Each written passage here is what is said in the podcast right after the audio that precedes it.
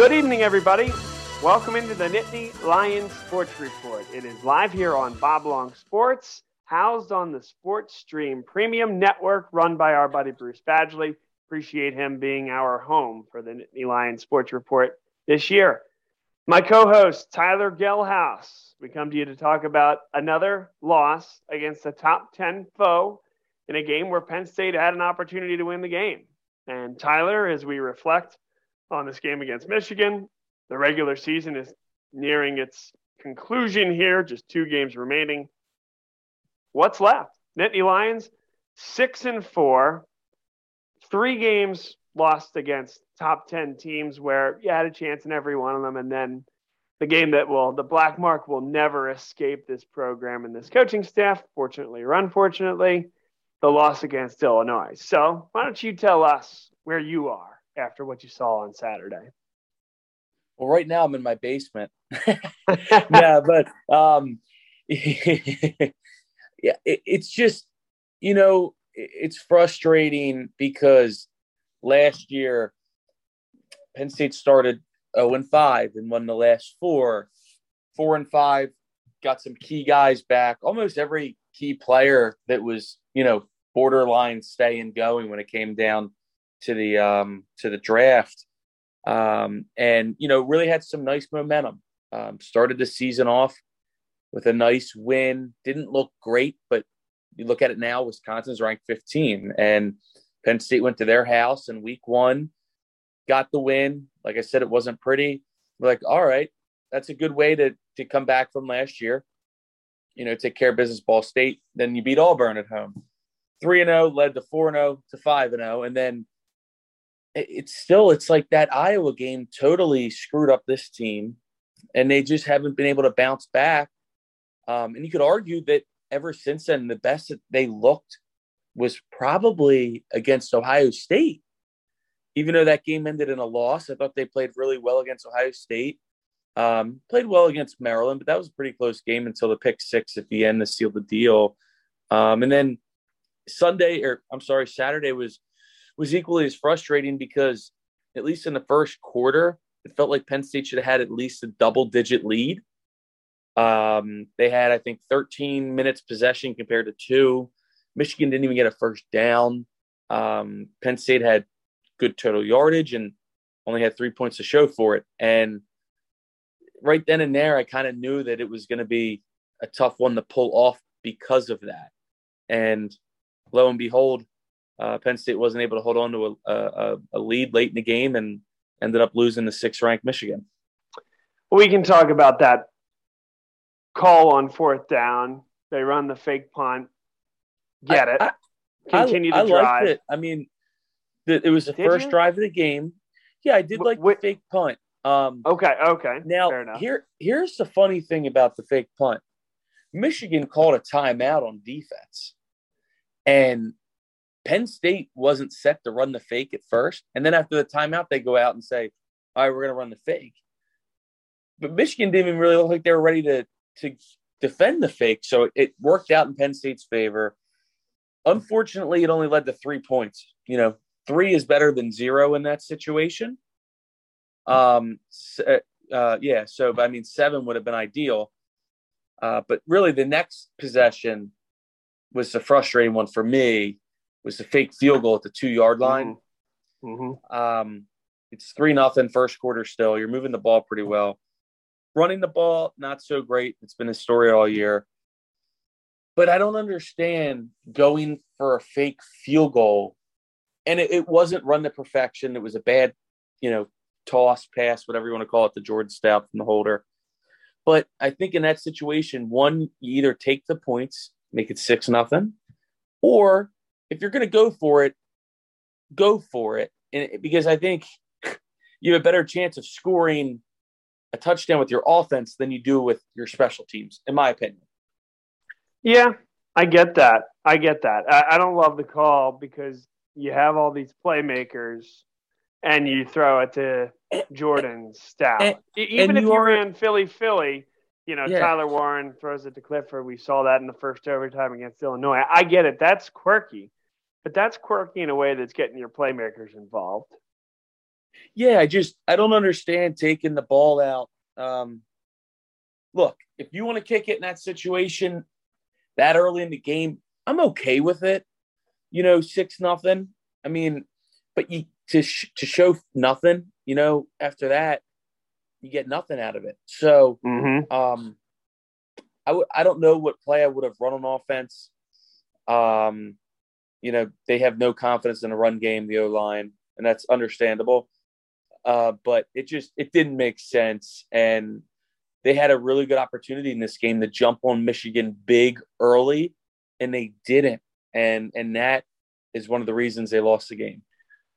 You know what's very interesting, and I'm not sure if it was brought up um, by the broadcast team, but when you run a fake field goal like that in the NFL versus college, so um, in college, in theory, right, there's some exception for the down by contact rule, Right with the holder's knee. holding because the Right. knee has to be down because you hold it and then the guy kicks it. But in this particular situation, it does look like he raised his calf above field level, which I guess was practice. But what an odd wrinkle and, and part of a trick play like that, frankly, that shouldn't be run anyway. But to have to get that ball snapped and as the holder that's throwing it, raise your calf up off the ground and deliver that ball. I don't really know. Not sure we need to talk in depth about that, but just something I thought about watching that, and just the unique nature of uh, not needing to be down by contact, but just down when your knee touches. So Right. Once that is designed as a fake, once that kicker vacates the area of the three steps and address the football with your right foot, um, if the holder has the knee on the ground, when is he technically down? Is it as soon as Jordan Stout breaks? Is it outside of some sort of tackle box, quote unquote? That's a good question. I- I don't know because I've always thought about that because you see it all you see it all the time and you're like, well, he's technically down, right? I mean, Right. but um I don't I really don't know the official ruling on that. Again, very just not super Yeah. important. Well, um, but- I, I was calling a high school game of of uh, you know several guys that are going to go to Penn State or could go to Penn State in a couple of years. Abdul Carter, one of them, and there was a play where there was pass interference in the end zone. It was second down and eight from the seven from the nine yard line or something. So you could get a first down without getting a touchdown. And I actually learned that in high school football, that's not an automatic first down. It is at every other level of football, but it remains What- second down, half the distance to the goal. For what what was the penalty? Uh, pass interference in the end zone.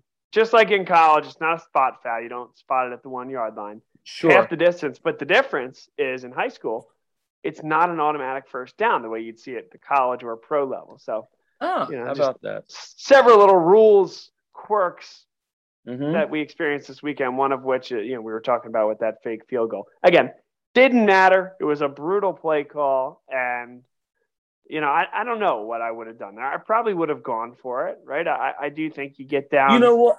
I, I think there. I think you, I think you run your best play to score from the two yard line in a condensed think- field. and I think you you go for it because you don't get it. Okay, Michigan gets the ball at their own two yard line. Right. know what I mean? instead, Right. Instead, fumbles geez, you it get and- no- you get nothing out of it, and they get it at the thirty. So yep. yeah, it was disastrous. Um, so that that I certainly had a problem with. Um, I don't know. The offense just look. Michigan's got a good defense, um, but it just felt like, like like some of the other games this year, they were just lacking a spark. And if they don't get it from Jahan Dotson, um, who are they going to get it from? I mean, Parker Washington had a nice play where he took a shorter pass and went like 40 yards. Um, but I mean, they struggled.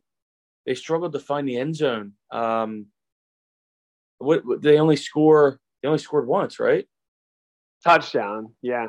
Right. Right, and it was it was on what a fourth down and goal. Um, I think it was fourth down and and third or fourth, and they threw it to um Tyler. Or is Warren. that right? Or did, or did they get two touchdowns? Final score Well, was think- 21 17.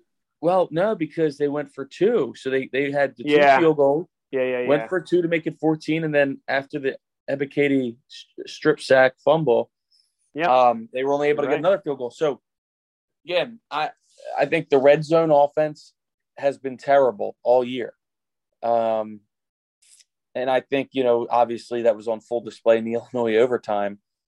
Um, but Which I mean, is ironic because you, the defense in the red zone has been one of the best in the country. Yeah, it, they have been, and it, and um, I guess looking back at it, I know Jordan Stout also missed the field goal from like forty yards or so.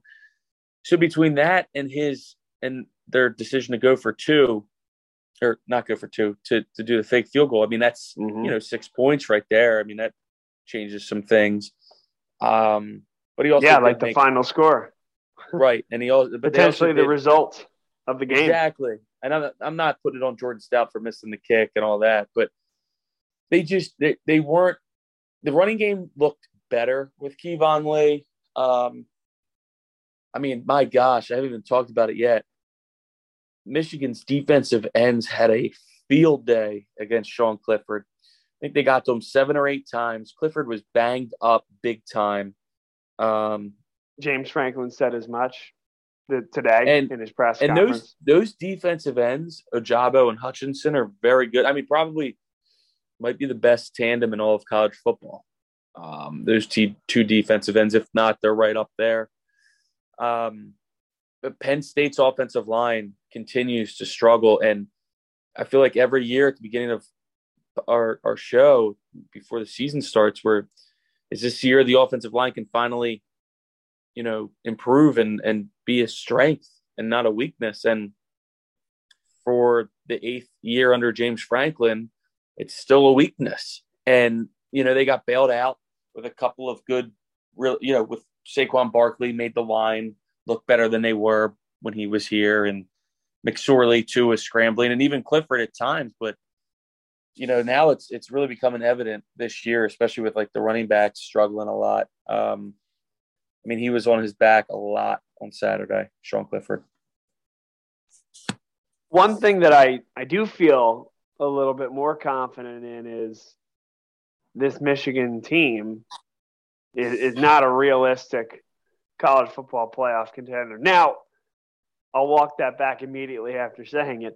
They're to a point in the season where they just need one result against Ohio State to get there. However, and they're going to beat them one of these days, aren't they? I I don't think so. I mean, I don't think so. I, the the point is they're one result away, and that one result is extremely unlikely.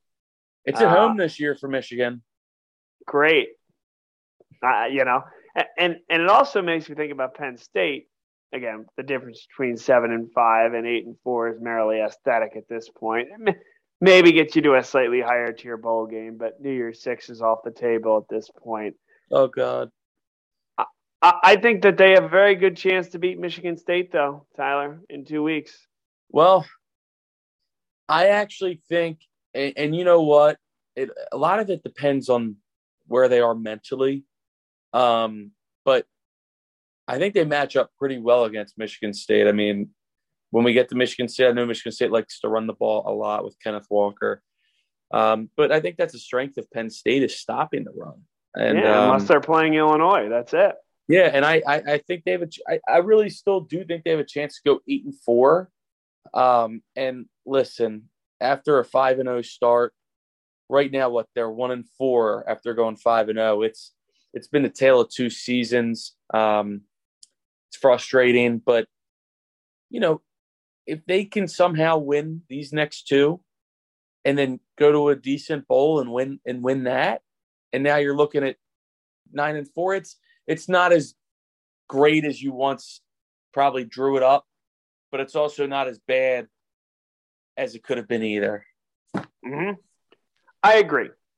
I agree. When when you take an approach like we do as podcast hosts here, uh, and you take the approach of super fans within the Penn State community, lifers, if you will, this is about building a program and totally acknowledged, Tyler. This was a year where Penn State had an opportunity to potentially go to the college football playoff. How would that have been accomplished this year? Well, you should have won that game against Michigan. I think if they're, you know, eight and one, they might have won that game against Michigan.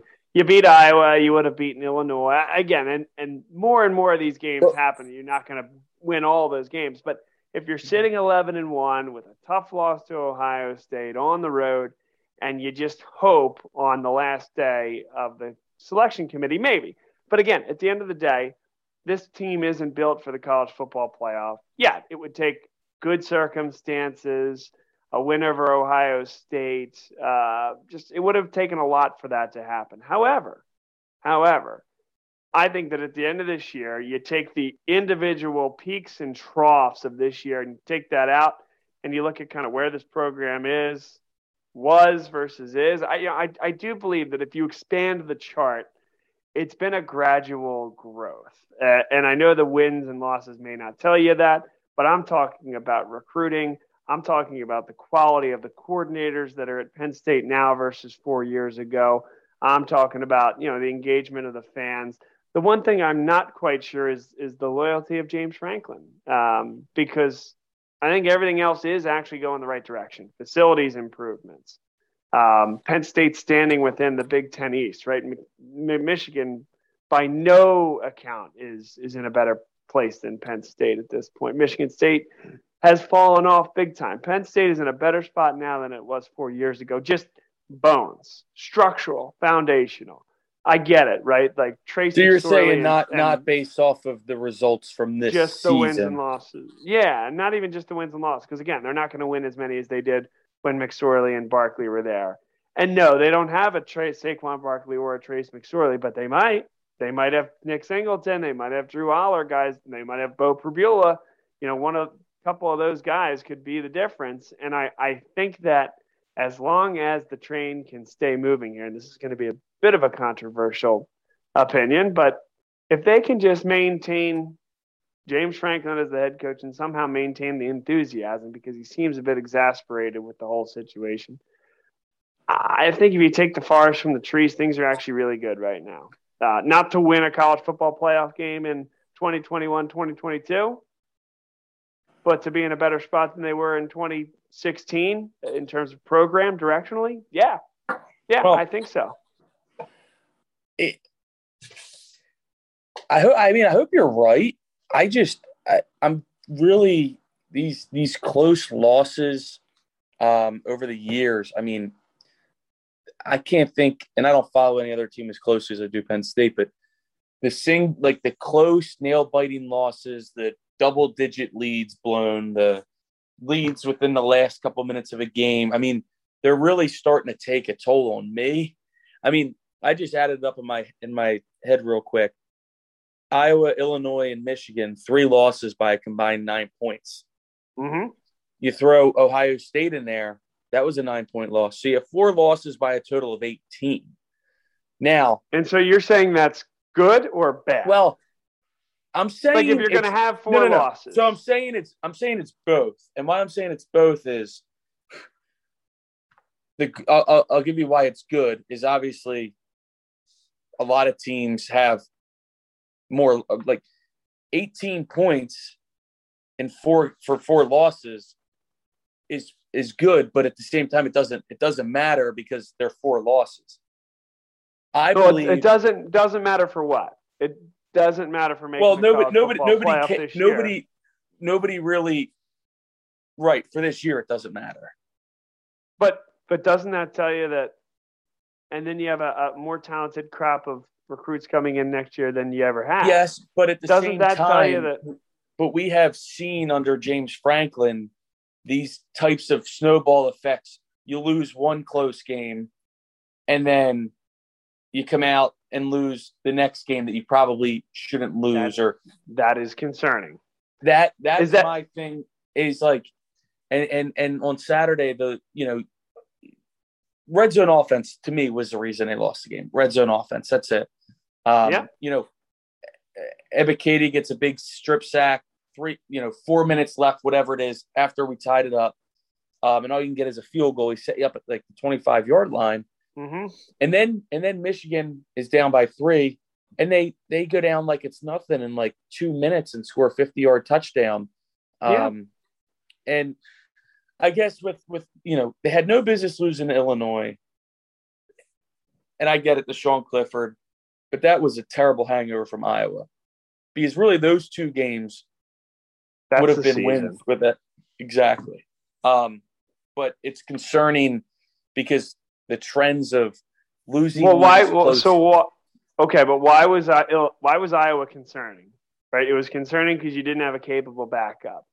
Right? oh, absolutely, and and Penn yes, State's and- making strides to, to avoid that situation in the future, right? With Right. Bo Pribula, Drew. Sure, sure, and and and they, you know, they looked at the transfer portal. There was nothing that they thought was no player was adequate to come in and and you know, and and that's that's the one guy we, the one guy I talked about was Hendon Hooker, who ended up at Tennessee. He's having Yeah. a nice year, but yeah, uh, only But- one guy, only one team gets Hendon Hooker, and he's probably not coming to Penn State if he has to compete against Sean Clifford. exactly. Um, but over over the years, I mean, it's been kind of the the common. I mean, they keep showing ESPN James Franklin's two and thirteen against AP top ten teams, um, which technically they beat Wisconsin this year, and I think Wisconsin was ten when Penn State beat them. They don't really, for whatever reason, don't count it. I guess it doesn't go against go with their argument, but um, it's just it's becoming like an every year thing that all right, they they can't beat ranked top 10 teams, which they can and they have, but not as much as we would like them to. Um, but with that being said, most of the time, the only top 10 team you're really playing is going to be Ohio State, who James Franklin is now one and seven against. But not many people have much success in the Big Ten against them. And if you ask Ohio State fans who do they least like to play, it's Penn State. Oh, it's- Penn, No, I, I well, but that's the other part of it. if you remember, 2016 Penn State won. Everybody remembers that. yeah. 2017, and now we're going back a little bit, but Penn State, two double digit leads, Yeah. two 18 point leads multiple times, game blown. That was the Ryan Buchholz out of the game. the- they didn't have any yeah. depth on the defensive The next- line. They the didn't next- have all their scholarships Yeah. that year. But the but next yeah. game. The next game you lose Michigan State, done. That's it. But Yeah. the next year you have Ohio State at home. Eight. You have a 12 point lead with eight minutes left at home. You blow Mhm. that. So they, you're running on fourth and these- five. They've had these games, and for whatever reason, they they either can't close them out, or they just choke it away. And it's it's concerning, especially losing a game like Illinois. That is still the most concerning thing to me because of how bad of a football team they are. I hear it's a bad loss. It's a bad loss. I just I don't think that Penn State is as in good of a spot as as I think you portrayed them to be, and I hope you're Okay. right. I really do. Um, so. Let, I mean, let's go through. But let's go through the the arguments one by one as to why they're not in a good spot, right? So you talked about runs red zone offense being really bad. Okay. Um, Well- you know, first first year offensive coordinator. Um, do you think he's the guy, or or don't you? I I think he is. I think that there's probably some personnel issues. I don't know if these running backs are the type of fit. I mean, let's face it. It's John Lovett is our home run threat. He is not really impressed at all. Like I was expecting a little bit more. Devyn Ford really doesn't get on the field. Then you have Keyvone Lee and a banged up Noah Cain, and they're more power backs that haven't been running with power. Um, I don't know. So I don't know if it's a personnel thing. Could be. I think Singleton fits what Yurcich is looking to do offensively. I think he's a good fit. I really do. Um, I think Right. he's probably the answer at running back. Um, okay. So that's now- one objection. You Right. know, one, Well, when you, I'm not sure about the, the the big thing to me still is the offensive line. Receivers, you can plug and play. I mean, I'm not saying and they've done an excellent job recruiting wide receivers. and I'm like, yes, J- Jahan Dotson's not going to be here next year. Parker Washington will be. Keandre Lambert Smith will be. You have a Caden Saunders coming in as a freshman. You have a couple other guys. You'll probably look to the portal. You're not going to have that one Wallace Mega, and Clifford right. are going to be redshirt. Malick Meiga, year. Malick Meiga, yeah. but you're not going to have um, Jahan Dotson. But historically speaking, with Mike Yurcich's offenses, they have a bunch of different receivers with 500 yards there, 700 mm-hmm. there, 400 there. So I'm not really concerned about that. It's it's it's still the run game and the pass protection um, that is that I think is is really killing this offense. I don't know if it's an offensive line thing. I don't know if it's a personnel thing on the offensive line. I don't know if it's development. I don't know what yeah. it is, but they I'll have give, to get I'll give fixed. you that. I will give you that because when you look to the future, right? Um, God, I can't even remember his name now. That's bad. But Landon Tengwall comes in. Uh, Nate Bruce. Yep. So like you have two. You only you have a already a light room, but you liked the two guys that you had. Landon Tengwall, I think, could be a factor next year. Probably should be given his pedigree, I hope so. size, yeah. and frame. But Nate Bruce quits on you three weeks and uh, three days. I don't know how long, whatever, a week and a half into practice. And so that's the question: is where's the pipeline there? And I agree. I, I, eh, not to cut you off, but they have actually recruited interior linemen a lot better, more successfully than sure. the tackles. You have right now Rasheed Walker. he's leaving for the pros. I, I, think, regardless. I mean, I think it's a pretty foregone conclusion. But mm-hmm. he came back this year hoping to get a first, you know, jump into the first round. I mean, he's still a mid-round guy at best. I think right now, he's not played well. He has not played well against good competition. Um, and then on the right tackle spot, yeah. you have Caden, Caden Wallace, who is a very intriguing lineman. I think he's very good, but he's also a natural. They they rated him coming out of high school as a guard, and they still think mm-hmm. that's where he's best suited. But because they haven't recruited tackle well enough, they had to put him out at right tackle. And I think, you know, if you could maybe slide him in the right guard next year and have mm-hmm. Tengwall, another guy who probably is better suited for guard but can play tackle. I think if you can bump him, him the right tackle for next year, I think that would be already a um, you know, a, a, better right side of the line, if you will, because you're moving sure. Caden Wallace into more of a natural position. Yeah. What is interesting is to see some of the guys that are still playing in the pros on lines that were very suspect at best, right? Like I saw Connor McGovern this weekend, and Ryan Bates gets time, and mm-hmm. they were both fine players, but they, they were never on a dominant offensive line. Well, I mean, when's the last time Penn State had a dominant offensive line? That's, and I know that's the, uh, 2008. I, I mean, it, yeah, and it's uh, you know it. I don't I don't understand. I mean, I I understand why, but it's, it's frustrating because it that's three coaching trenches. staffs, by the way. That's not that's mm-hmm. not a Frank. I mean, it's not just Franklin. Yeah, it's just. I mean, hopefully, here we are. Hopefully, next year they get they get better. I don't necessarily see it, but that I'll that give you that. I don't I don't have a good rebuttal yeah, to that objection. I, I just I just think that that's really holding them back. Um, you know, I, I really do like Yurcich. I just I, I I'm trying to figure out like I think in his mind he knows what he has and what he can do, and I think that's why we're seeing some of the red zone stalls. Um, and, and that type of stuff. But I, I, still think very highly of him and would love would love to have him around here for a while with, with or without James Franklin. Yeah. Any other objections to talk through? Um.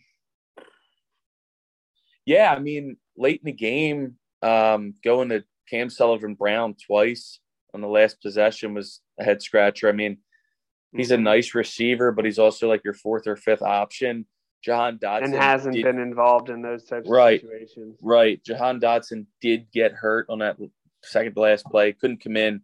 Even if a timeout was called, he still had to sit out that play.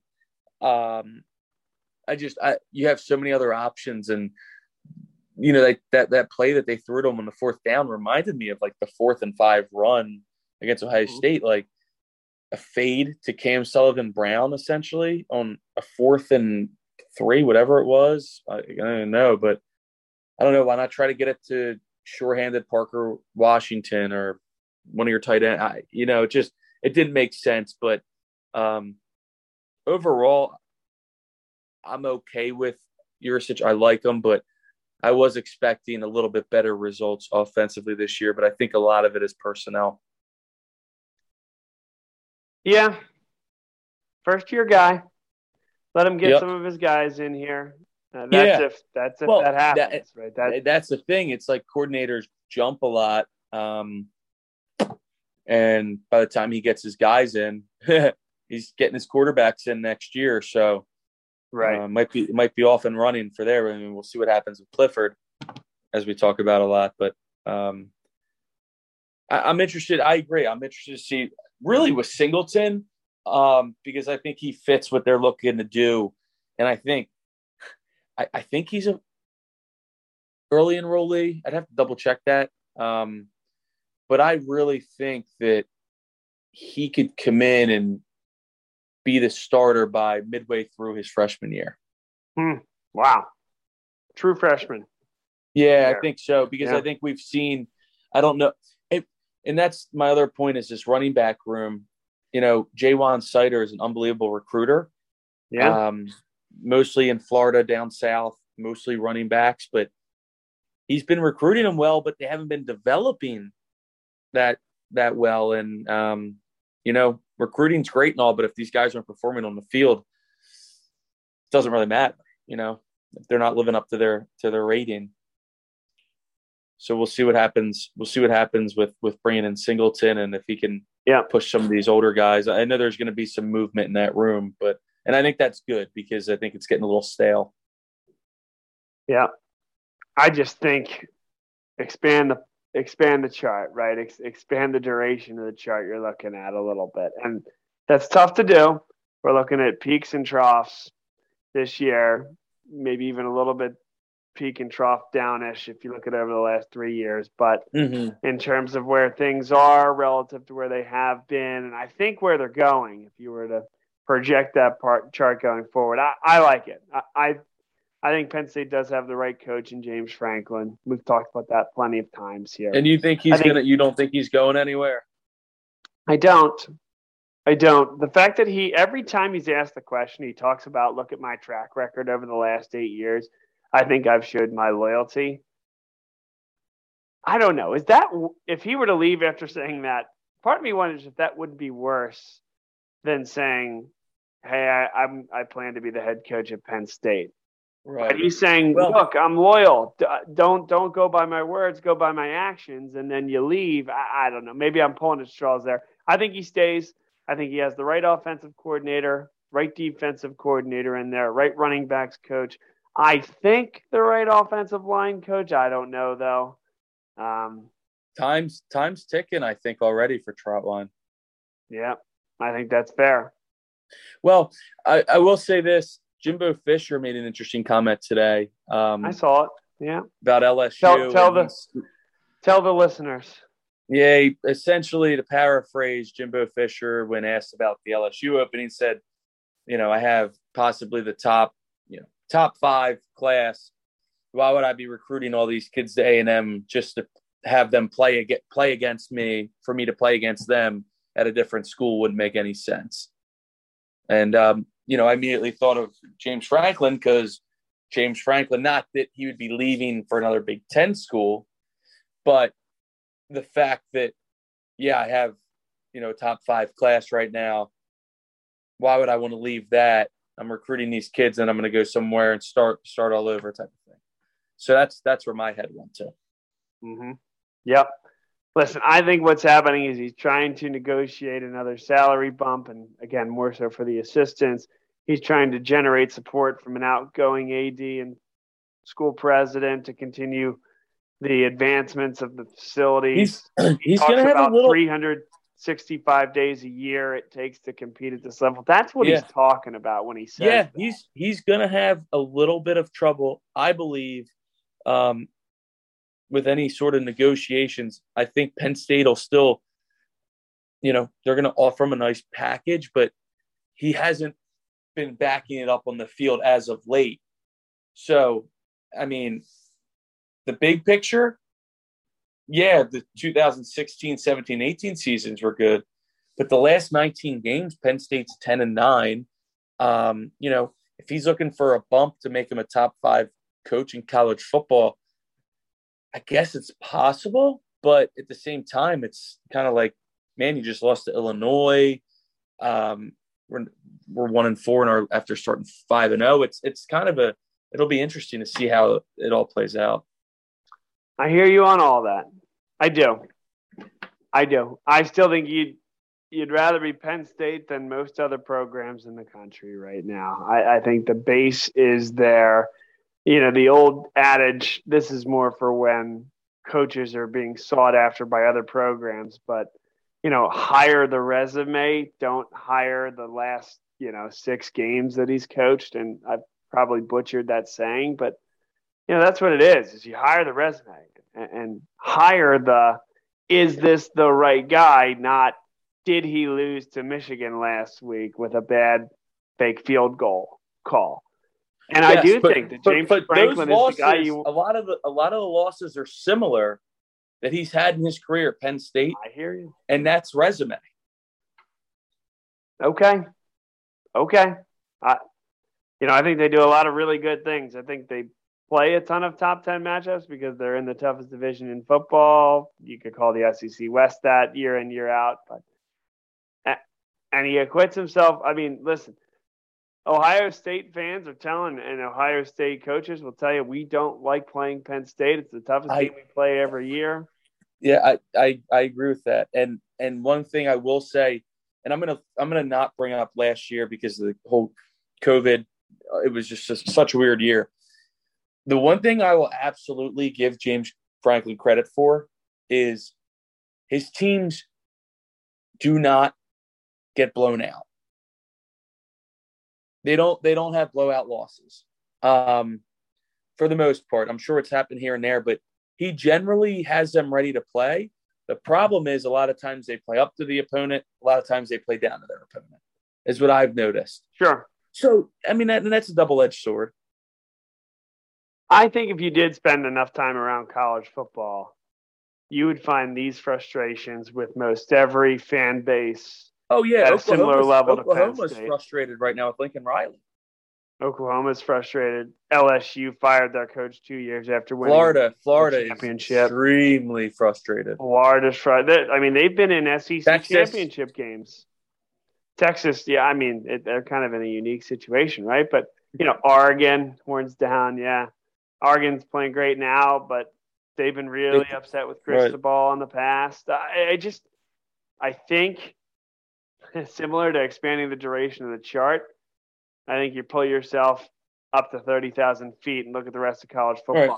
Nobody's well, perfect. They're, they're 18 to 22 year old kids and, and stuff happens. Um, and I will say this. Is, yeah, go ahead. Sorry. Well, the, the question is, is the program moving in the right direction? And is this a guy that you think can take your program to the consistency and, and the levels it needs to go? I think the consistency is there. Uh, level they need to go, I'm not sure, but who else? Who would? It's not easy. It's Clemson, and now they're off the map for now. Ohio State, Oklahoma, Georgia, Alabama. Uh, you know, I guess LSU. Uh, Notre Dame programs. Notre Dame, and you know what? Every one of those programs, you could argue, have as good of or better football tradition than Penn State, and Penn State's been right on the outside looking in. The last two years, no. But to say they won't be back to that level and be competing for kind of second place in the Big Ten East, or maybe you get a win over Ohio State, they'll they'll be right back in that position next year. I hope so. I mean, when you talk about next year, the schedule's pretty tough in the in the early part, um, especially if they're breaking in a new quarterback and all that. But um, I will say this, you know, you mentioned Georgia. It wasn't long ago that some loyal Bulldogs were calling for Kirby Smart. Um, and I, I, I, hope this is a just a bump in the road, um, if you will. But I just I've seen this, I, and I can't believe it's already his eighth season. James Franklin at Penn State. I mean, mm-hmm. feels like just yesterday we heard the uh, Pennsylvania boy with a Penn, whatever he said, Penn State heart, whatever it was. But mm-hmm. um, it's been eight years, and some things 2016 was awesome, and then you know lately hasn't been so great. So it's almost like I, am just looking for the real James Franklin to, you know, please stand up, as Eminem said. Yeah, maybe it's a good place to leave the discussion. I think it's good to have a. I don't even know if it's a disagreement, but well, you know, and here and here we go. We well, uh, you know, I think it'll be a much different discussion come next week if, God forbid, they lose to Rutgers, which well, I don't okay. see happening. I do not see happening, but Rutgers plays Penn State pretty tough. Um, Greg Schiano is a very good coach. They play him tough. Um, like I said when we talked earlier, we, we could see this team going eight and four. Um, but at the same time, where are they mentally um, with not much to play for other than pride, you know, at this point? Yep. Yep. I get it. I get it. No, I think it was a good discussion, Tyler. Anything else you want to talk about tonight before um, we shut her down? I'll just give you my I'll give you my prediction for the game. Um, I think it's an 18 point spread last I checked, and I'm gonna go. Um, we go Penn State 27 to 13. I don't think they cover. They win by 14. I think it's going to be kind of sloppy. It's going to be a quiet atmosphere. The students will be home for most of them will be home for Thanksgiving break because it starts on Friday afternoon. A lot of them will head home. Uh, it is senior day. Rutgers just smoked Indiana too, um, who was terrible this year. But um, yeah, I'll, I'll, say they'll win by 14, and um, it's not going to be that exciting or interesting of a game. I like sloppy as well. I think Rutgers covers 23 16, I'll call it. Oh, geez. well, I, I think Rutgers is going to hang with them, and I just I hope we're not at a discussion where we're saying we lost to Illinois and Rutgers in the same season at home. I'll be more interested in your viewpoint that you presented tonight if it's a loss. That that's a promise. That would be an interesting show indeed. Mm-hmm. Hopefully, we don't have to do it. No, no, hopefully not. But good show, Tyler. Appreciate you being here. Thanks to all the listeners and viewers for being with us here. We'll keep it going through the end of the regular season. He's Tyler Gehlhaus, and I'm Bob Long. This has been the Nittany Lion Sports Report on Bob Long Sports, and as always, housed on the Sports Stream Premium Network. Have a great rest of your day, everyone. Dunphy Ford is Mayfair's neighborhood Ford store. Nobody knows your neighborhood like Dunphy Ford. Nearly 40 years. Right here on Frankford Avenue. Generation after generation. Our neighbors continue to be our customers. We have access to the cars and trucks you want with financing you need. Dunphy Ford is Northeast Philly's first choice for America's number one brand. 7700 Frankford Avenue in Mayfair. Online at www.dunphyford.com. Come experience the Dunphy difference. You'll be glad you did.